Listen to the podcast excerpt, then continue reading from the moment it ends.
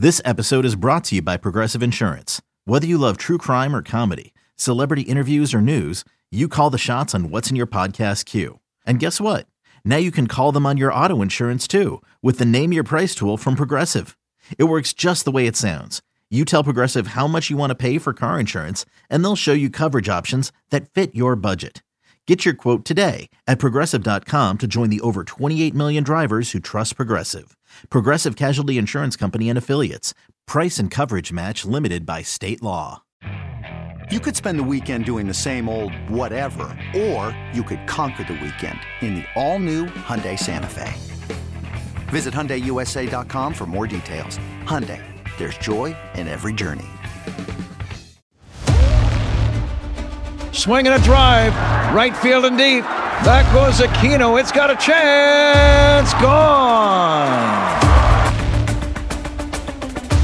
Get out the tape measure. Long gone. Fly the W! Cubs fans, it's time to fly the W with Dustin Rhodes and Paul Crawly Jean. You are listening to the Fly the W670 podcast. It's season two, it's episode 41. Taillon finally wins one. Don't forget to listen, download, review. Most importantly, subscribe to the podcast. Follow us on the socials, Fly the W670 on Twitter and Instagram, Fly the W on Facebook, or email us at flythew670 at gmail.com. Crawly, happy start of a new week, and the uh, Cubs are taking on the Padres out west in San Diego as they begin a uh, lengthy road trip. Yeah, you know, it, it's it's kind of weird, Dustin. Uh, you know, usually in the past, I've hated West Coast road trips, not just because you have to stay up until the wee hours of the morning to catch the games, but Cubs have not had much luck on West Coast road trips. This year, though, it's been a little bit different. Let's hope that keeps going, you know?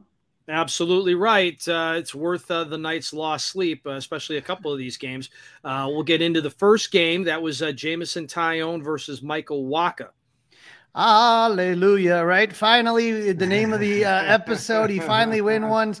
The Cubs win two to one, and that's what we have finally been talking about. We get it. James Taillon finally answers the bell. After not getting a win in his first eight starts, Jameson finally picked up a W. Quote, I thought that was probably a closer version of myself and where I needed to be, where I should expect to be going forward. That's what Taillon said in the last start, right, against the Reds. And so we talked about that. It was, you know, even though the results weren't good, that was the best Taillon had looked. And then finally, he comes out against the Padres and goes 5.2 innings. He gave up three hits, one run, no walk, and three Ks. Padres didn't get their first hit until the fourth inning on a Tatis Jr. single. Didn't give up his second hit in, uh, until the sixth on a Rougned Odor double, the only extra base hit that the Padres had. He advances and then scores on a dribbler down the third base line that hopped about 52 times, and Patrick Wisdom Pray would hit a pebble and roll foul, but it stayed fair. But that was the only run the Padres would score, the only one run that uh, Taillon would give up. And Dustin, you and I talked about this. You know, obviously he couldn't get much worse, but we were concerned more about, you know, when is he going to get better? We knew he had to sooner or later get better. Boy, the timing couldn't have been any better. Timing could not have been better. You're completely right, Crawly. I mean, they really needed that one. It was a tight game. There were some pressure situations in that game that uh, he got out of. So, yes, kudos to uh, Jameson for finally walking the walk after talking the talk for so long. Yeah, and I, there's an interesting quote that Jordan Bastian put up there, and they were talking to Dansby after the game you know and, it's this idea of that big contract and i do think it gets in some guys heads and uh, Dansby said, You want to prove that you're worth every penny, all these kinds of things. And you, you could put so much internal pressure on yourself that you're trying so hard instead of just being yourself. Mal, that would be Dansby's wife, who is a soccer player for the Chicago Fire and the women's national team, said, Stop trying, just start being. And hopefully, you know, maybe Dansby gave that advice to uh, Jameson. But, you know, I mean, that's that I, I know how hard from all accounts, everything we've heard about Jameson is great guy, great clubhouse guy, you know, wants to win, all that stuff. And maybe he was putting a little bit too much pressure, and hopefully this helps him breathe a little bit, you know? Yep. Hopefully that's what happens. Um, listen, I think now the next start is the next most important start for him, right? We need to see him put a couple of these together like most of the other guys in the rotation have so far. Right. It, it, it, the thing is, is that like you know every guy's gonna have a couple stinkers, but if you have a guy that is continually, it's a, a loss every time he's out there, like it was previously for Taillon. If you get one stinker or two guys in a, in a rotation that have a stinker plus the one automatic loss, now you're on a losing streak. So you just you can't have automatic losses. It just can't happen. Not with a veteran like Taillon. I thought the uh, bullpen looked really um, looked good. You know, not great, but you know what? They held it down. Uh, Brandon Hughes replaced Taillon. He walked the first battery face, but got Manny Machado, who was activated before the game to ground out to end the threat. Merryweather followed Hughes coming in with uh, one out in the seventh. He got the next two batters to strike out. But he, in the eighth, he gave up a single to Odor, who reached second on an air by Mike Tauchman, let it get past him, and walked the next batter to put runners on first and second with no outs or with one out. And then Alzolay came in and got, or I'm sorry, one out. Yep. And Alzolay came in and got Xander Bogaerts to ground into a double play. That was so key. Out. So key. Big I mean, time. Adbert Alzolay was key, but I got to, I have to give the guy a little bit of credit. Um, he was kind of my punching bag for a little while, but Julian Merryweather has actually stepped it up in the last couple of weeks. Yeah, he, he's he's done pretty well, and and, and like you said, Alzolay to me is the best pitcher coming out of the pen, and and to get get out of that stretch was something I think that was really important. And Mark Leiter back to being Mark Leiter, striking out all three batters he faced in the ninth. So that was a game like you talked about. I mean, the offense, Dustin didn't do much. It was basically the Dansby Swanson show. The Cubs scored right. two runs on four hits. Swanson had three of the four hits. They drew five walks, but they couldn't cash in, going 0 for 5 with runners in scoring position. They left six men on base. Nico and Dansby hit back to back one out singles and Happ hit one to second. The Padres tried to turn a double play. Happ beat it out. That was some great hustle. So, I mean, the, you know, they get one run that way and they get another from a Dansby solo shot in the fifth. So, this game to me was just so huge because, again, it was Taillon. You're assuming a loss the offense is not doing much of anything, and and and and the bullpen was able to survive. So big, big win, I think, for the Cubs in Game One. Oh, huge win! And the other thing I wanted to bring up, we had that great quote you saw you put out there from Swanson, but um, there was a quote from Taillon that I saw that he told Ross, "Now we go." So he got that kind of monkey, if you will, off of the back, right? He, he took it off, got rid of it, and now now he's ready to uh, to start doing the type of things that they paid him all that cash to do. I mean, like like I said, I can go down a list of Cub free agent pitchers that flopped out of the gate or just didn't or didn't do what you expected. It's a long list, and I don't I don't know why I don't know why it happens, Dustin. I really again everybody. I mean, Jon Lester, you know, really didn't have a really good April or beginning of May. Uh, when you think about Stroman, he was okay when you think about uh, Tyler Chatwood and Yu Darvish, who we're going to talk about next, neither of them started out really well. I mean, that's just something that happens, and I can't. I wish I had some sort of data or some reason to prove it or back or, or, or explain why, but I don't. All right, Crawly. Let's unfortunately get into game number two. I was hoping that the Cubs would uh, pay back their old teammate Yu Darvish a little bit, but most of the guys, I mean, there might be two guys that were on the same team as Yu Darvish as a Chicago Cub, but Yu Darvish uh, had no problem sticking it to the Cubs, and uh, maybe David Ross helped him out a little bit. That was probably the worst lineup I saw David Ross send out this year. Uh, yeah, uh, we'll have to talk about that. And you know, I I, love you, Darvish. He's one one of my f- nicest guys. I think you know he had a bad year. He started out with the Cubs when he started out, and uh, let's say it was what 2018. 2019, right around there. And then he got injured. And then the next year he did really, really good. So, I mean, I think that Yu Darvish is a great pitcher and, and, uh, you know, Drew Smyly had an okay start. It wasn't great, wasn't bad, but again, another one of those starts that he kept the Cubs in. He went 5.2 innings, gave up three runs only. So three runs. It's not like you're getting your butt kicked or anything. No, but that was that was on seven hits, three walks, and four Ks. When you combine the hits and the walks, not great. The Padres scored two in the second on Brandon Dixon sac fly and a Trent Grisham double. Tatis hit a solo home run in the third. That made it three nothing. Um, you know, so right right away, not good. And then Michael Fulmer came in to relieve Smyly in the sixth. He gave up no runs, two walks, and two Ks. So too many walks, I thought. And then Jeremiah Estrada came into the game in the ninth. That was his first time pitching in five days, and he gave up two singles and got two out.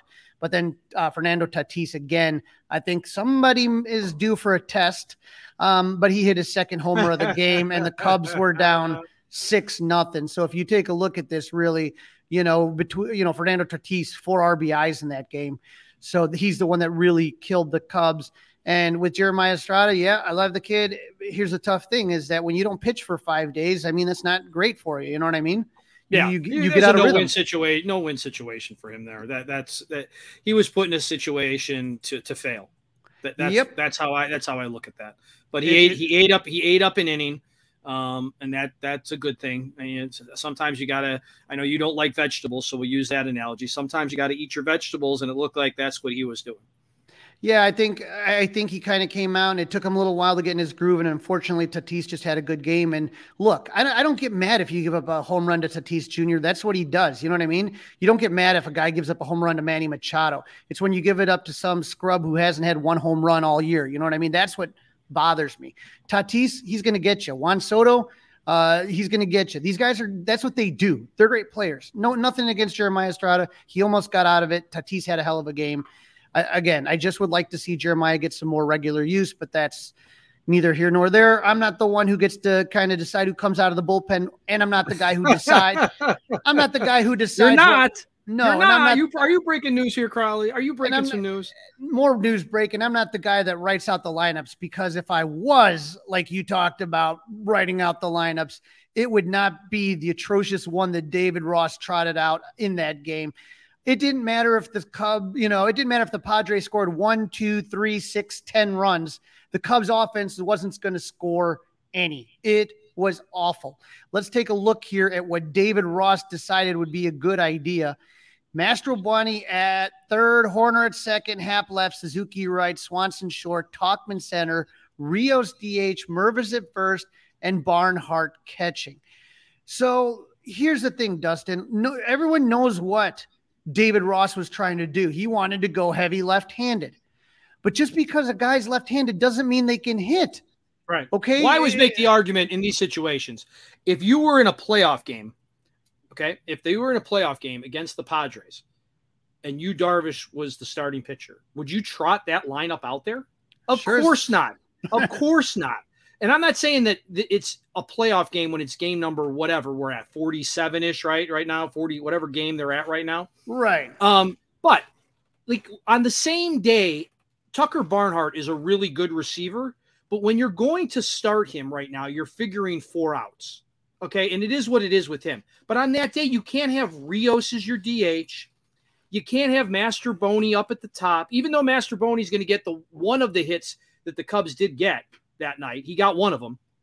But um, you know, Mervis is ice cold. It, it just too many of the same type of guys playing in the same game. I mean, that was a game to get your uh, your account with BetRivers or whatever awfully healthy. If you would have waited and looked at that uh, that lineup, because I would have bet against the Cubs that night for sure.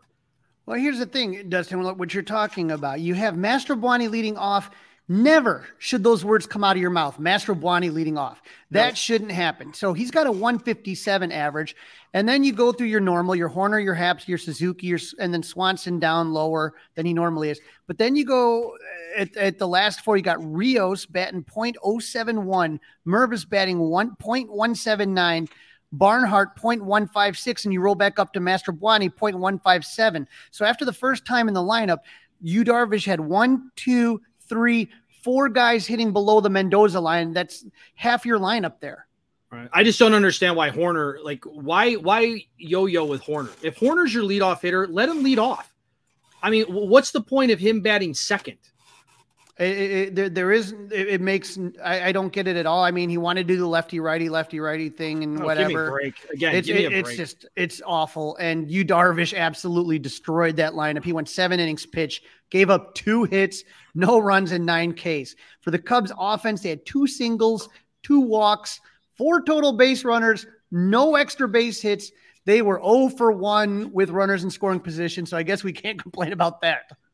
Yeah, let's uh let's get off of this game because it was an absolute atrocity, and it's it's it's not beautiful outside, and it's a start of a new week, and uh let's just let that one be. Let's get into Game Three, Crawly. Sunday afternoon, Marcus Stroman, Ryan Weathers, the pitching matchup. What an awesome afternoon for Marcus Stroman. Cubs take this one seven to one. The Stro show rolls on. Marcus went six innings pitched, gave up four hits, one unearned run, uncharacteristic error by Nico, but oh well, three walks and six Ks. He lowered his ERA to 239, second best in the National League. In case you're counting, that was Stro's 11th quality start, which leads MLB. According to Jordan Bastian, over Stroman's last four starts, he had a 124 ERA with 21 strikeouts, 12 hits over 29 innings. He's tied for first in innings, 79 in the NL, and he's third in the majors. I don't know if you saw this, Dustin, but there was a little bit of a matchup, a little game between Dustin Stroman and Juan Soto. Did you have a chance to see that? I did, but I saw the first part of it. The second part I actually caught on the radio, and I wanted to ask you if you were watching on TV or if you caught any of it on the radio. Because let, us are you going to play a clip for us? Yeah, let's play a clip right, from Stro. Let's hear what Stro had to say. I mean, Soto's incredible, man. I, everyone sees how I've talked about Soto on, on social media before. I think he's going to go down as one of the best players to ever play this game. He's an incredibly tough at bat. He really doesn't swing at anything outside the zone, so it's always a, a game. You know what I mean? And that first inning, he was kind of sh- nodding at me after the walk, so I just put it in my back pocket just in case I, I, punched him out later in the game, and I just so happened to. But that's not easy to do, and I'm not going to sit here and, and, say anything because I know he's going to get me at some point too. So just some gamesmanship. He's awesome to play against because he, like I said, he's one of the greats. I truly believe that. So it's it's a chess match pitching against him because you need to go in the zone. He's not to he's not to expand. He's not to go outside the zone. So I, I love that AB against him. So I love that. I love that comment. I love the comment for Marcus Stroman. So for those that didn't catch all of it, the first inning he's talking about, he draws a walk. And there's some staring going on. There's some talking going on, some gamesmanship, if you will. And Stroman's kind of nodding his head. So later on in the game, Stroman strikes him out. It might have been for his sixth strikeout. It's either the fifth or sixth strikeout that Stroman has in the afternoon. And after he's done, he does this little he goes towards the Padres dugout and does like a electric slide almost, you know, two steps to the left. And Zach was doing the game on the radio because Pat's doing TV.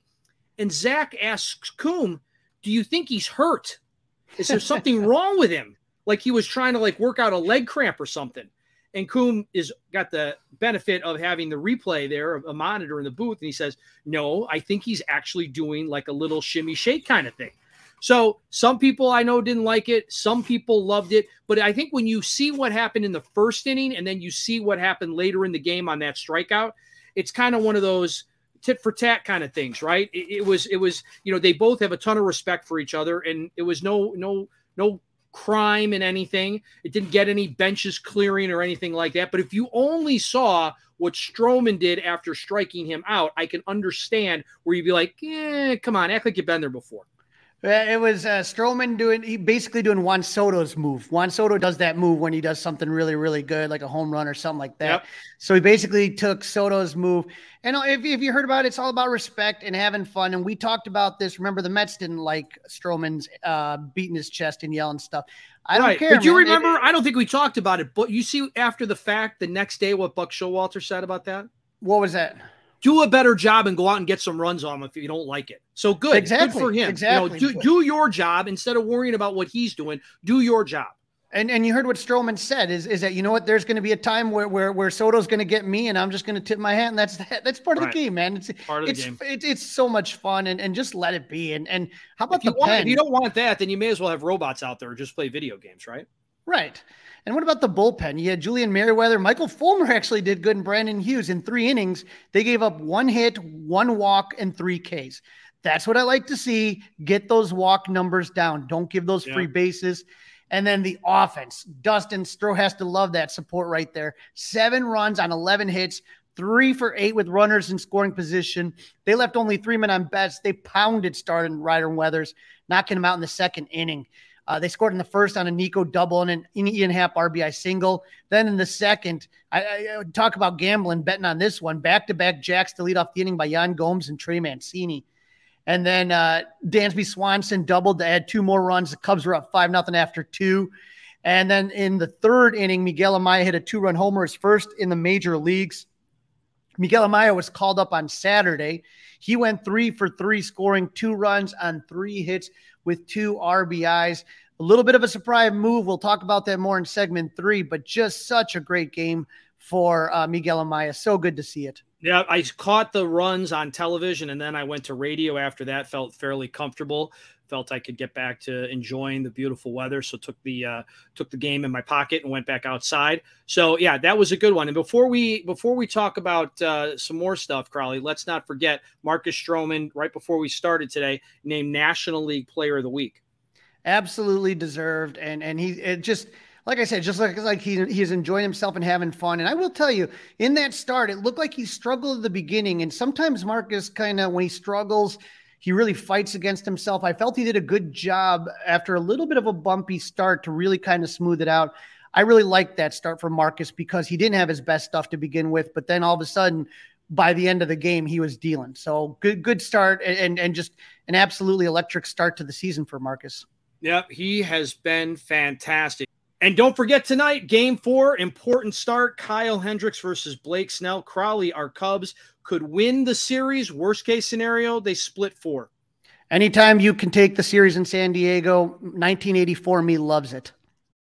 Hey, Rob Bradford here. You guys know I'm always up for a good MVP story. And one of the best stories is Wasabi Technology. Wasabi is the world's hottest cloud storage company, and it's become the go to provider for professional and collegiate sports teams, including 20 Major League Baseball teams like the Red Sox and NHL teams like the Bruins and Vancouver Canucks. Even the Liverpool Football Club is getting in on the Wasabi action. So, why is Wasabi the MVP? Well, Wasabi was purpose built to free businesses from skyrocketing storage costs and unpredictable transaction fees that the Amazons of the world are charging. In fact, Wasabi is up to 80% less than those hyperscalers and doesn't charge a cent for businesses to access their data. From Wasabi's AI enabled intelligent media storage, Wasabi Air, to the industry's only cloud storage service with triple protection against cyber criminals, data deletion, and ransomware, Wasabi's taking the lead in driving innovation in data storage and helping sports teams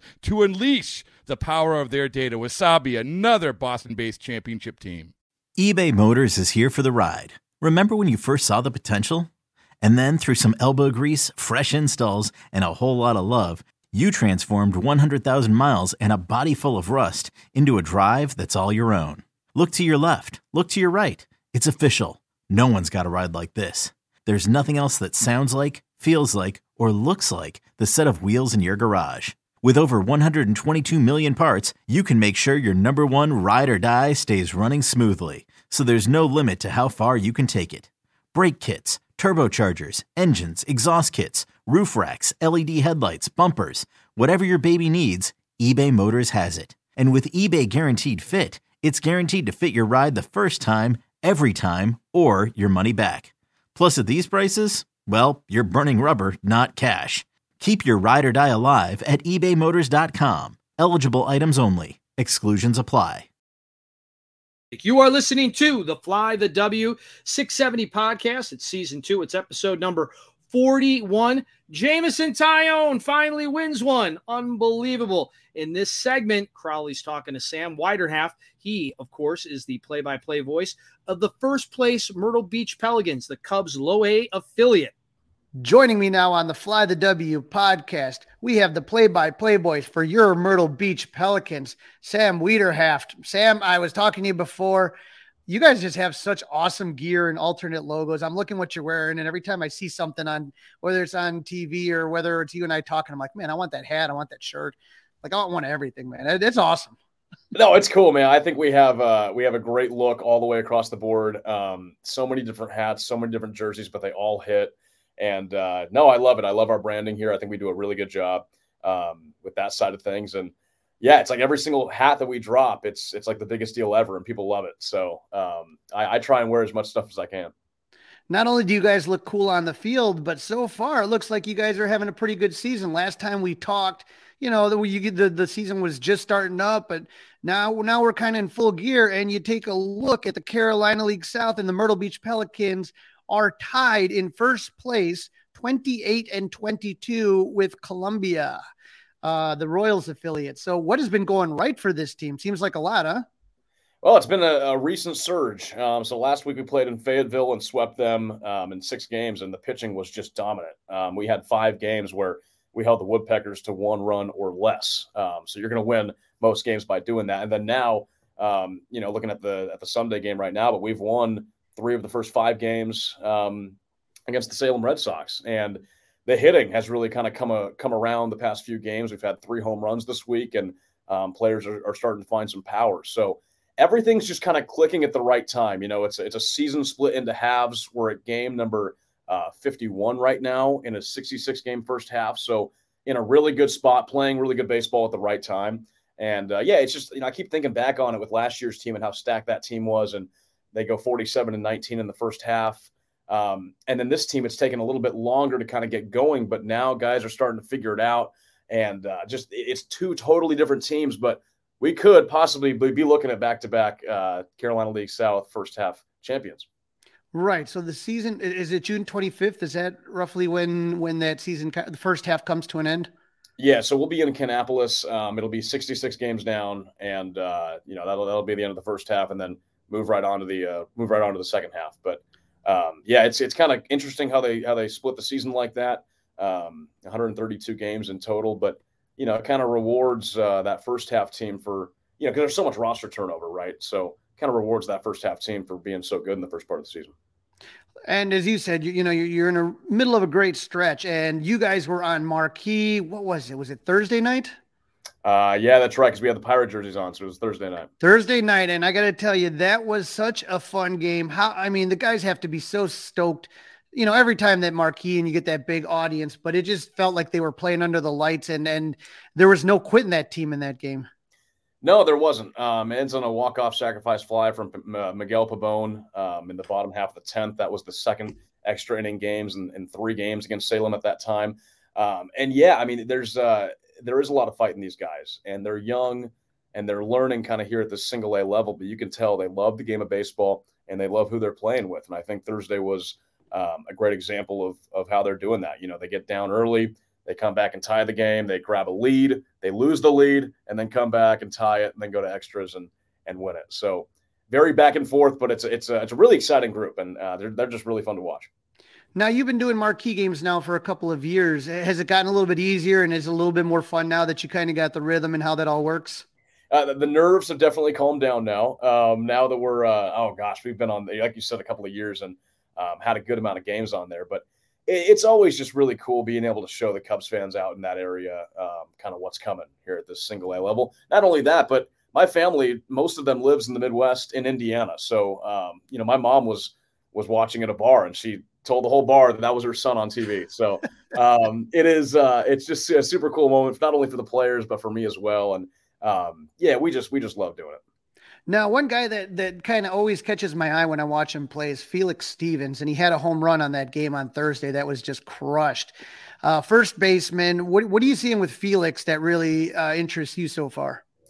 Felix is a, a, lot more improved from last year to this year, um, and you can tell just in the maturity and his approach at the plate. Now he's first base primarily, but they're putting him in right field. The right field, they're putting him in left field. They're just finding ways to get him in this lineup because not only is his power just incredible, but he's also just making really good contact with the ball.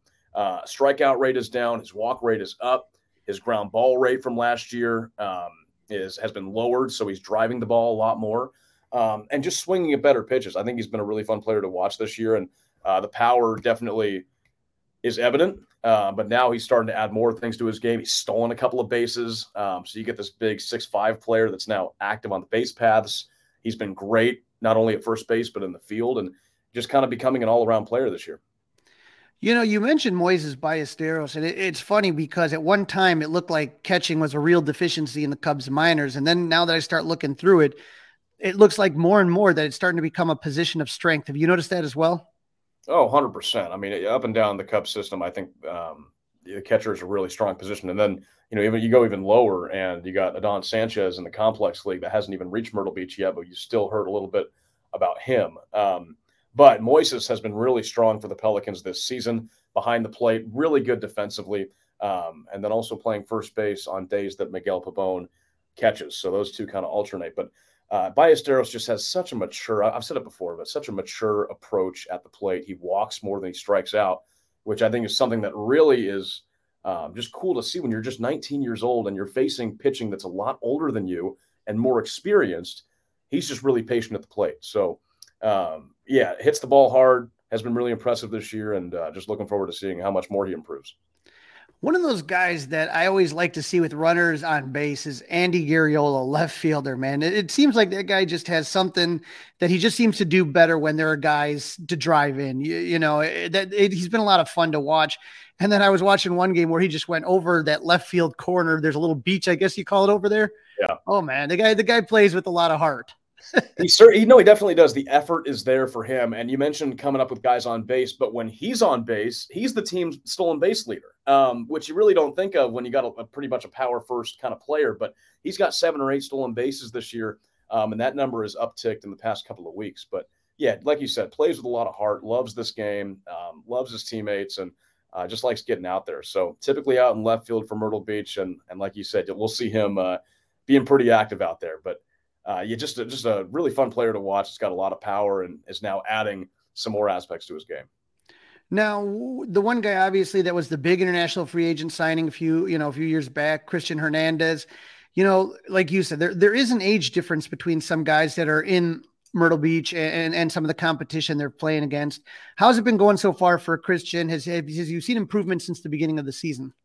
Well, he definitely started off strong. Um, wasn't striking out nearly as much as I think a lot of people thought he would, looking at his numbers from last year, um, and was just really patient. Now, at the end of April, early May, those strikeout numbers increased by a ton.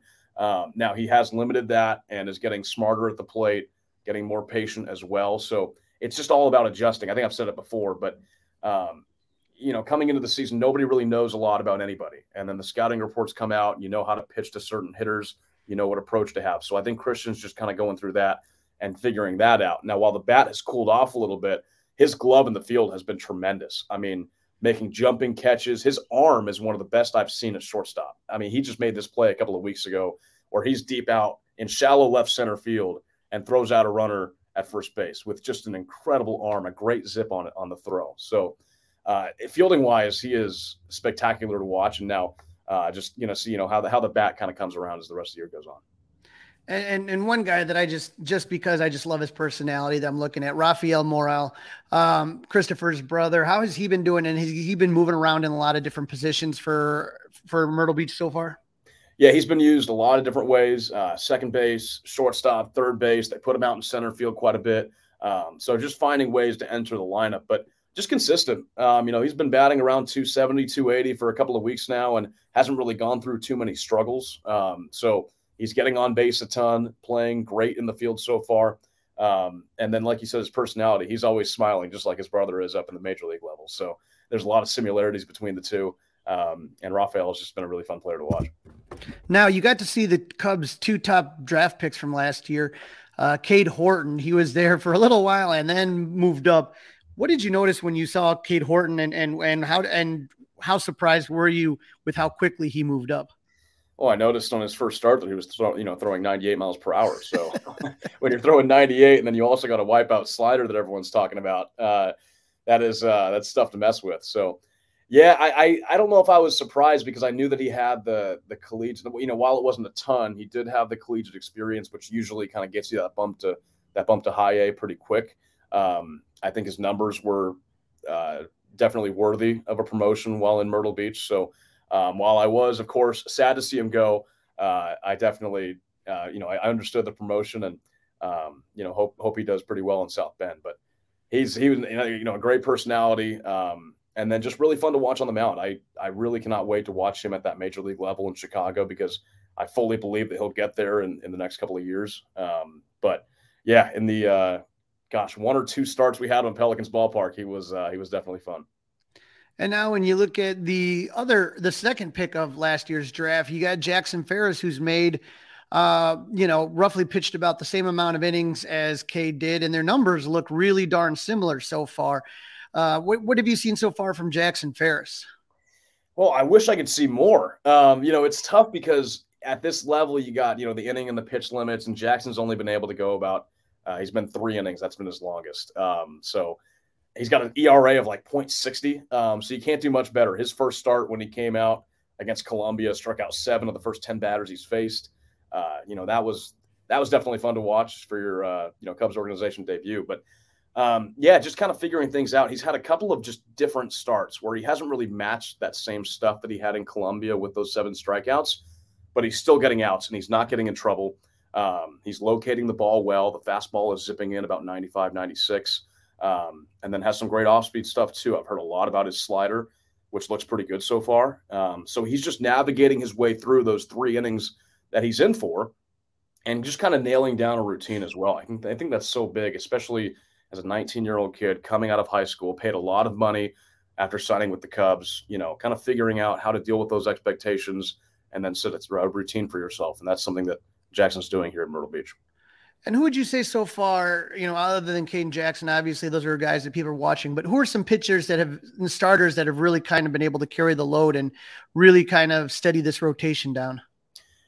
Well, I think about three, um, and they are all college guys. So Grant Kipp being the first one, he's usually the Tuesday starter, and he has just had a fantastic couple of outings. Um, his last three or four, he, he's been on it, and he went six innings on Tuesday. He was the first Pelican starter to go six innings. Um, and just was able to figure everything out. And uh, I think gave up one earned run to Salem, but uh, he's been a guy that was he was undrafted free agent last year, not a lot of expectation, and now he's kind of tar- starting to turn a little bit of turn some heads in his last few starts. Him, uh, Nick Hull, who came out of Grand Canyon, he was a draft pick last year, typically starting on Friday or Saturday for the Pelicans. He's been solid, um, added a lot of velocity to his fastball also has some good secondary stuff as well. And then Brody McCullough, who's the uh, Sunday starter, he was a D2 guy, drafted out of Wingate, um, but just has an incredible fastball, 94 95, but it's been unhittable. Um, and he's a guy that, you know, when he pitches, I kind of like to describe him as just knowing how to pitch. He knows how to sequence his pitches and get through his outings. So typically seeing about five innings from McCullough. He's actually pitching tonight. So looking forward to that. But he struck out eight batters in his last three outings. So just unhittable, and he's been uh, he's been electric so far from Myrtle Beach. And who would you say is the guy that throws with the most heat, especially coming out of the pen? Who's the guy that's really lighting up the gun? Well, there's been a few. I think Angel Gonzalez, who we actually saw in the Saturday Saturday night game, um, when he comes out, you're expecting about 97, 98 miles per hour. Um, I'm not sure if he's touched 99, but he gets up there in those upper 90s. So he's the guy that kind of comes to mind. Saul Gonzalez out of the bullpen throws pretty hard. I mean, Ferris, his first start was thrown incredibly hard. Um, but yeah, you got a few flamethrowers that are that are you know touching those high velocity numbers, and now it's just kind of about commanding that and uh, you know kind of grooving that fastball so it's you know 98 and where you want it to go. Would you say you've seen more velocity in the last year or two than you did previously, or, or is it about the same? Um, yeah, I mean it's an interesting question. It's uh, you know that's kind of the philosophy all across baseball is adding that velocity to pitchers and really getting those uh, those high speed fastballs. And I don't know if I, I mean when Cade Horton came out in his Pelicans ballpark debut and threw 98 miles per, miles per hour, I don't think I've seen a Pelican starter uh, touch 98. I think uh, well Daniel Palencia a couple years ago when he was here definitely touched that, but I think it's becoming a lot more common for guys to, to touch those higher 90s numbers. Um, and you know, it's it's just kind of been such a big thing across baseball to get that high velocity fast high velocity fastball and then add a secondary pitch uh, to it. So I, I, definitely say it's it's uh, the velocity is increasing for sure. Well, Sam, you know, I always tell people, hey, you know, you got to go down to Myrtle Beach if you're planning a vacation. Myrtle Beach is the place to go. Well, Sam, I am proud to announce I am putting my money where my mouth is. I am heading down to beautiful Myrtle Beach to check out the Myrtle Beach Pelicans. I will be down with you. I'm talking, Sam, beer, beaches, baseball. I will be there the 14th and 15th. I'll be spending a week in Myrtle Beach, but I'll be spending a couple days at Pelicans Park. Uh, you may see me coming out of the pen or at least maybe throwing a first pitch, maybe singing a stretch. I don't know, but I can't tell you how excited I am to finally make my way to Myrtle Beach. Dude, it's going to be awesome. Um, you're going to love it. I think Myrtle Beach is your kind of place. Uh, like you said, I mean, beer, we got great bars, we have great baseball, we have great beaches. Um, there's just everything here to do. And th- there's not going to be one minute where you're bored. I mean, it's there's so many things to do in Myrtle Beach. And yeah, excited to get you to Pelicans Ballpark to see the Cubs prospects, but also just kind of get a full Pelicans experience as well. So it's going to be fun. I, I, I, said, man, that I'm, I'm, going to a couple games, and in one game, I have you know pretty good seats behind the, the Pelicans dugout. But I'm like, I'm just going to literally be wandering around the ballpark because every time I watch it on TV, I'm like, I want to go over there. I want to check out the beach part over there. I think you have a Clark and Addison Cafe. I always see by a marquee. I'm gonna be checking it out. I'm gonna be running around, and so for those of you listening, you know, on, on my socials at Crawly's Cubs, I'm gonna have tons of content coming out of Myrtle Beach we're gonna we're gonna, we're gonna definitely be talking to Sam. He's gonna be showing me the haunts and different places in Myrtle Beach. It is going to be a blast, and I cannot thank you guys enough just for the opportunity to come out there and, and have a lot of fun. And this is really I'm really super excited. I cannot believe the countdown is on. We're about less than two weeks away. Yeah, it's coming up, and uh, I mean, definitely one thing you have to do is get a beer bat. I think that is the uh, the number one thing on your list when you come to Pelicans Ballpark. Pelicans beer bat.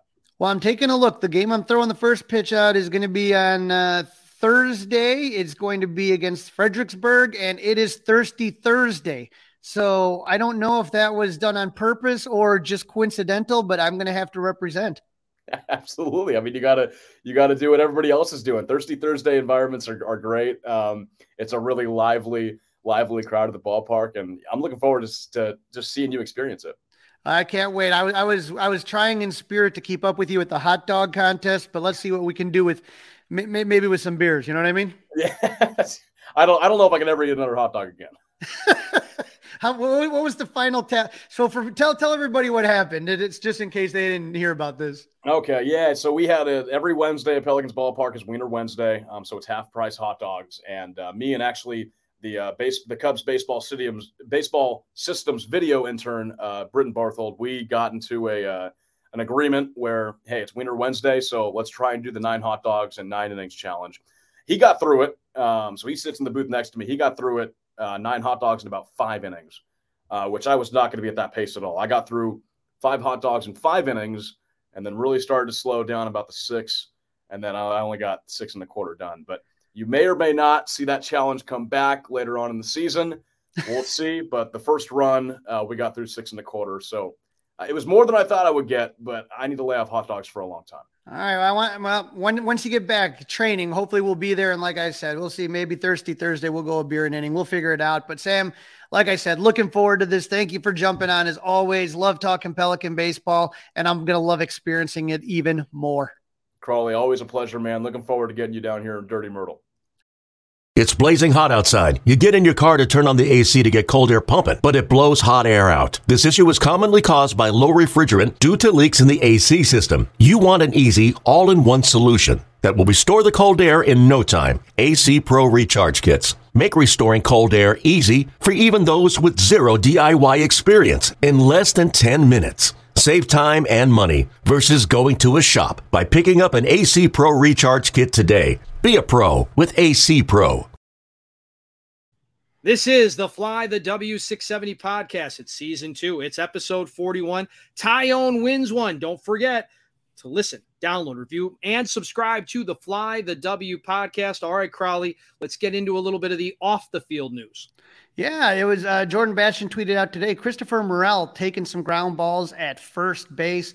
Um, I mean, you know, it, it's this is what I was concerned about. He's not getting a lot of playing time, and uh, I'm sure this is just a way to kind of see, you know, if if if he can learn another position, just another opportunity to try and get his bat in. Well, based on the production at first base, you can't blame the Cubs for checking that out. But I, I, I wonder if you instead of doing that, if you were really thinking about not playing Mervis and Mancini as much, why not put Wisdom over at first base and let Morel play third?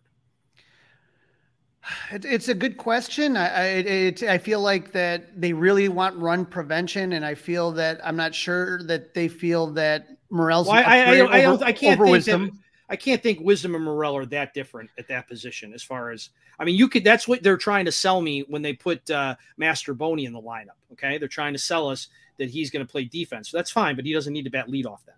Right, right.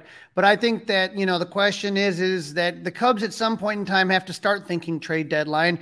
You and I have talked about possible Stroman extensions, but there's other, you know, there's a trade possibility there. At some point, do you, if, if the season, you can't keep treading water. That's why tonight's start with Hendricks is a big one. You need to start winning series. You need to start climbing back into this one to show Jed that he needs to be a buyer and not a seller.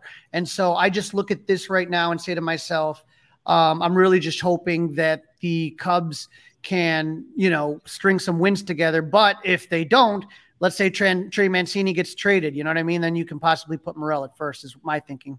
Also, Crawly, as we're recording this, it is Monday. It's June the 5th. It's 2023. And on this day in 1985, Ferris Bueller's Day Off. Yeah, look at I got my Save Ferris shirt. They had that. If you watch on uh, the score on YouTube, the subscribe to the YouTube cha- score channel on YouTube. Uh, today's the day. This is kind of funky. A baseball perspective. A, a few years ago, uh, Larry Granillo figured out what game Ed Rooney watched from the counter at the pizza joint. Do you remember that when when yeah. when Principal Rooney comes in? He says, "What's the score? Zero zero. Who's winning? The Bears." The Just Bears. a cla- classic scene and what they ended up figuring it out was that from the game, it was a game that was played on June 5th, 1985. They were ava- they were eventually able to figure it out. 11 inning pop out by the Braves, Claudell Washington. And so if you remember the movie, uh, Ferris catches the foul ball, and then and Mr. Rooney just misses seeing it. But the scene wasn't filmed that day. That was just the, the call you heard from Harry Caray. Them actually sitting at the game was technically September 24th, 1985, but I can't believe it's been that long. Yeah, classic movie. Got to make sure if your kids haven't seen it, maybe uh, get a rainy summer day, get in front of the TV. I'm sure it's on all the on demand services we all have right now. All right, let's talk about some roster moves, some injury report. On Saturday, we got a little bit more official of the Justin Steele news. Yep, no surprise. 15 day IL, and that's the forearm strain. So that's what they say is the issue right now. We're going to keep our fingers crossed, retroactive June 1st. But this was a surprise move, Dustin, because Miguel Amaya was called up. Now, obviously, Miguel really made a strong impression on the team when he came up earlier when Yan Gomes was in concussion protocol. Uh, in 28 games so far with Double A Tennessee and Iowa, he's hitting 294, 431, 565 with 10 doubles and five homers. So, I mean, clearly he's playing really well. It's just a question of on this team, can you go with three catchers considering all the needs they have? And so uh, Ross was asked, and he said, Miggy earned the ability to get another call up while, with how he performed last time, putting himself on the map and filling in while Yan was down was really important. He did a really nice job of coming in, improving what we believed for a long time. He's well on the day, way of becoming an everyday big leaguer and just another opportunity that presented itself for him to come in and impact us and help win ball games. So I have I no mean, problem with it right now. I mean, until somebody until they get to have a need in the bullpen, if uh if Wesneski can uh slide into Steele's spot, I have no problem with this right now. Yep, I, I, have a lot of people that always kind of tweet suggestions at me or things to say. And the one thing I will caution is don't be quick to cut Barnhart. Okay, just because you know David Ross puts him in some crappy lineups. When Barnhart is in the lineup, that means you should have a stronger offense around right. him. And it seems he, like the pitchers love him. Right, the pitchers love him, and Miguel Amaya love him to death. Uh, he he was again one of the top prospects. Injuries affected him, so if you lose Barnhart, that's it. He's gone. And so you, you just, I just feel like people sometimes undervalue the role of the catcher, and you know, not the hitting part, but everything else they undervalue. I mean, you, you, know, the next guy up, if something were to happen to Maya and you got rid of Tucker Barnhart, is Dom Nunez, and that doesn't make me very confident. I think there are great catchers in the Cubs system, and they'll be coming up shortly. We talked about one of them with Sam Weiderhaft with Moises Ballesteros. Um, the, the, you know, there, there's a lot of good guys. Uh, Pablo Aliendo in Double A, a lot, lot of great catchers in the system. I'm just going to say, you know, right now, I wouldn't be that quick to get rid of Tucker Barnhart. But if Miguel Amaya is up, I'd love to see him catch some, and I'd love to see him DH much more than some other guys. Right. Cody Bellinger took a little uh, BP in San Diego, did a little bit of running, but uh, doesn't sound like he's going to be back anytime soon. Nah, he said the idea of him coming back for this road trip is too aggressive. You know, undecided if he's going to do a minor league stint. Uh, Bellinger said it's definitely frustrating, but I think once I come back, I'm still pretty confident that I'm going to be where I was. I feel good. I still feel strong. I'm able to do quite a bit in workouts. It's only the extension. So I'm pretty confident once I'm come back, I can play how I want to play. So here's hoping, right? Here's hoping. So Crawly, after winning the first two of the three games against the Padres, let's take a look at where the Cubs are in the standings. Yeah, looking right now, the Cubs are in third place at 26 and 32. They're 5.5 games back of the Brewers. Everybody in this division, this is literally just stagnant right now. Milwaukee's in first at 32 and 27, but they're 5 and 5 in their last 10. Pittsburgh 31 and 27. They're only 0.5 back, so they're not going away. They got a five game win streak going, so look out for Pittsburgh. The Cubs, again, that four and six. They're 5.5 games back. Cincinnati is on a four game losing streak. So they went from hot to cold real quick. They're now below the Cubs. And then every time we think, you know, I think we just have PTSD of all those years that the Cardinals do some devil magic and come back to do something amazing. They're still in the basement at 25 and 35, 10 games under 500, and 7.5 games back on a three game losing streak. So I don't know. All right, Crawly. The Cubs, after they wrap up against the Padres, they uh, move over to the Angels for three games. And uh, we did find out that the uh, Cubs are going to avoid Shohei Ohtani, at least from a pitching standpoint. Woo. So if you take a look at the last season, the Angels were a disaster. They had a strong start, but then they lost 12 straight games, and former Cubs skipper Joe Maddon was fired and replaced by former Cub Phil Nevin in early June. Don't forget, Joe Maddon will be at Club 400 for a party that won't suck. But after a slight bounce back, the Angels continued their losing ways. They finished up 73 and 89. So in the offseason, they added left-handed pitcher Tyler Anderson, who the Cubs will see. Infielder Brandon Drury, Cub fans are familiar with him. Right-handed pitcher Carlos Estevez. Outfielder Brett Phillips. Third baseman Gio Urshela and right fielder Hunter Renfroe. So a lot of familiar names on there. They did lose Michael Lorenzen, but right now the Angels are currently in third in the AL West behind Texas and Houston. So tough division there. But get the uh, Dustin. I always think about like how COVID screwed things up. The last time the Cubs played the Angels was 2019, and the Cubs took two or three from the LA but they've only played the Angels 17 times since interleague started and have 11 and 6 record against LA. Just one of those teams you don't see that often, you know? Well, hopefully the uh, good news keeps on going then. If they've got an 11 6 record, let's uh, hope for another two out of three. Yeah, absolutely. And like you mentioned, when we talk about the pitching probables, the Angels are using their off day to give Shohei Ohtani some rest so the Cubs won't have to face him. So when we take a look at the probables, this is what we got so far. We got Hayden Wesneski for the Cubs. He's got a two and two record.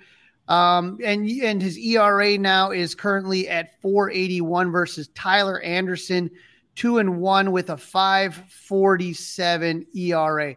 When we took a, a look, Hayden came up. Uh, remember, he was kind of a surprise call up, and what they ended up doing with Hayden is that when uh, Justin Steele had the forearm issues, he came in and I thought he looked really good against Tampa Bay. He went 3.2 innings. He gave up one hit, one earned run, two walks, and four strikeouts. Uh, you know, I like I said, that was the question if he should have, you know, faced one more batter or not, but didn't happen. But I thought that to me, that was the best that Hayden Wesneski had looked in a long, long time. That at least in my picture, in my opinion. I don't know what you, you know, we, yep, I he looked great. Yep, he looked uh, he looked fantastic. Now we just hope he can do it from a starting, you know, starting from Jump Street instead of coming in kind of mid game. The Cubs are going to be facing Tyler Anderson. He's a lefty, so you know, hopefully, the thankfully the Cubs hopefully won't have that left-handed lineup out there. Uh, but if you're taking a look there, the last time they played the White Sox, and uh, what's the last time Anderson started? He went four innings pitch, gave up six hits, six earned runs, two walks and three Ks. He had a much better start the start before, a week before in Boston.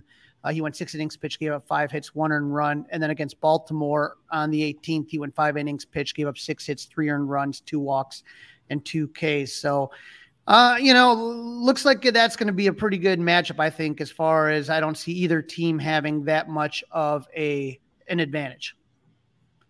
Now, you were talking about the next big start for Jameson Taillon. Well, absolutely right, Dustin. It's going to be this one. This is this series makes me nervous because I don't like how the staff lines up. You know what I mean? Um, when you're looking at Jameson Taillon here, he's uh, one and three. He got that ERA down to 705. And so that win against San Diego, 4.2, he gave up one earned runs. And again, I thought that Cincinnati start, the line doesn't look great at 4.2 innings pitched, six hits, four earned runs. I just thought he looked better than he had in Yep. the past. So Look better. Yep. let's kind of hope that he can kind of continue rolling and uh, get that going. Now the Cubs are going to face Jaime Barrera, who's two and two with a 159 ERA. And so, like I said, I just I just don't like how this lines up really well. But when you take a look at Barrera, uh, Barria, he is right now he's two and two in his last start against the White Sox. He went five innings pitched, what gave up four hits, one earned run, three walks, six Ks. Against Miami, he uh, he only went one inning. He gave up one hit and two walks. So it looked like he came out of the bullpen in that start right there. So I don't know that much about uh, Jamie Barrera, but you know he started some games for them, not too many. It looks like he just started his first one on May 22nd against Boston, and then came out of the pen against Miami, and then started again for the White Sox. So it looks like he's spot starting here, and it doesn't look like he's gone any time any time past five innings. So I think for the Cubs, it would be it would benefit them to have a real patient approach. You know. Yeah, we'll have to wait and see on that one. Um, but I, I don't mind them facing a guy that's you know making a spot start, kind of in an uncomfortable spot for him. That that could be a good thing for the Cubs. Yeah, let, us hope. As long as you have a good approach, patient approach, I think that'll benefit them. Uh, I'm really looking for a good start. I feel like I haven't seen like really, really good Smyly. I think I've seen average Smyly lately. Uh, against San Diego, 5.2. He only gave up third, three earned runs against Cincinnati. It almost feels like that whole Cincinnati. You could throw that whole series out. That was such garbage. 4.2 innings pitched, seven hits, and five earned runs in that one. But before that, against the Mets, he went five innings, four hits, two earned runs. So I'm looking to get a little length out of him, and hopefully he, he pitches a little bit better than he has been lately. That's you know that's what you hope for. And then this is one though that he's facing Reid Detmers, who, who's 0 and 5 with a 5.15 Go get him. ERA. Go So- get him. Yep, go get him. let, us hope, like you said, this is a guy that that clearly has had his struggles. Last time out against Houston, five innings pitched, he gave up four earned runs. Against Miami, five innings pitched, three earned runs, and against Minnesota, five point two innings. So this is another guy that doesn't seem to go really deep into games yet. So uh, you know the the trick is right now get into that bullpen early and hopefully wear them down, and the Cubs will be able to. You know, I'm looking at all the games he started in the month of May so far. He hasn't gone past the 5.2 innings. So, you know, try to try to wear these guys down, get to the bullpen, and and hopefully do some damage. All right, before the predictions, Crawly, let's get into hot and not. Who is hot for the Cubs? How about the new daily double of Dansby Swanson and Nico Hoerner? With Dansby Swanson lately, six hits in his last 17 at bats, one home run, three RBIs. He's slashing 353, 421, 588. And Nico Hoerner, the leadoff man, David Ross, if you're listening, the leadoff man is five for his last 18. He's got three walks as well. He's slashing 278, 381, 500. Um, as far as not for the Cubs, you know, guys, I, I was cautious about calling these kids up, and all three of them, Mervis, Morel, and Rios, are really struggling. If you're taking a look here, they have a combined 16 at bats and no hits. So that is not great. The only thing I will say is that Christopher Morel, the last couple times, is starting to draw walks. And when he does that and he can start being patient, same stuff we used to talk about with Javi Baez, that's when they have to come into him. And once you come into Christopher Morel, it doesn't take much for him to launch one. Yeah, and Nico, yeah, Nico's been okay. Uh, Ian Happ's been eh as well lately. So a couple of these guys need to get going, no doubt about it. You just wouldn't think that all the AAA guys would be bad at the same time. Yeah, it's it's uh it's tough, you know. Like you said, uh, you know, Ian's doing okay. He, he continues to get on base, continues to draw walks, but as far as the hits and the RBIs, you'd like to see more. Seiya's really kind of been struggling as well. Not, I didn't put him in the cold because he, you know, he's at 222 on average, 300 OBP, 278 slug, but. Uh, you know, he's, you know, there's a couple guys that are kind of a little bit slow that you'd like to see, but that's the thing, you know, when you got Nico and Dansby going, and maybe then you got Seiya and, and, uh, you know, somebody else, Ian Happ, a little bit lower. You just can't have everybody hurting at the same time. Exactly right. All right, let's get into uh, who's doing okay for the Angels. For the Angels, look out for left fielder Taylor Ward right now. He's got uh, 10 hits in his last 26 at bats with two home runs, five RBIs. That's a slash line of 385, 407, 654. And then there's Mr. Shohei Ohtani, nine for his last 25 with three home runs, eight RBIs. He is slashing 360, 407 880. Do not let this guy beat you, please. and Gio well, Urshela, yeah, I mean, we always you, you always know that Ohtani's probably going to be in the hot category, but in the cold category, it's Mike Trout. You got to keep that guy cooled off. Yeah, two for his last 22. Again, he does have a home run and three RBIs, but eight strikeouts to three walks. His slash line 0.091, 0.231, 0.227. So, you know, like I said, it, hopefully he stays cold because when you have Ohtani and Trout hot, it is not a fun. And and we talked yeah, about just ask, just ask the White Sox. Right. We talked about how the Angels picked up uh, Gio Urshela at third base. He's another guy to kind of watch for. That kind of makes me a little bit nervous. So just kind of keep your eye out for that guy. All right, Crawly, prediction time. Uh, you want to go first? You don't sound very confident. I'll tell you that right now.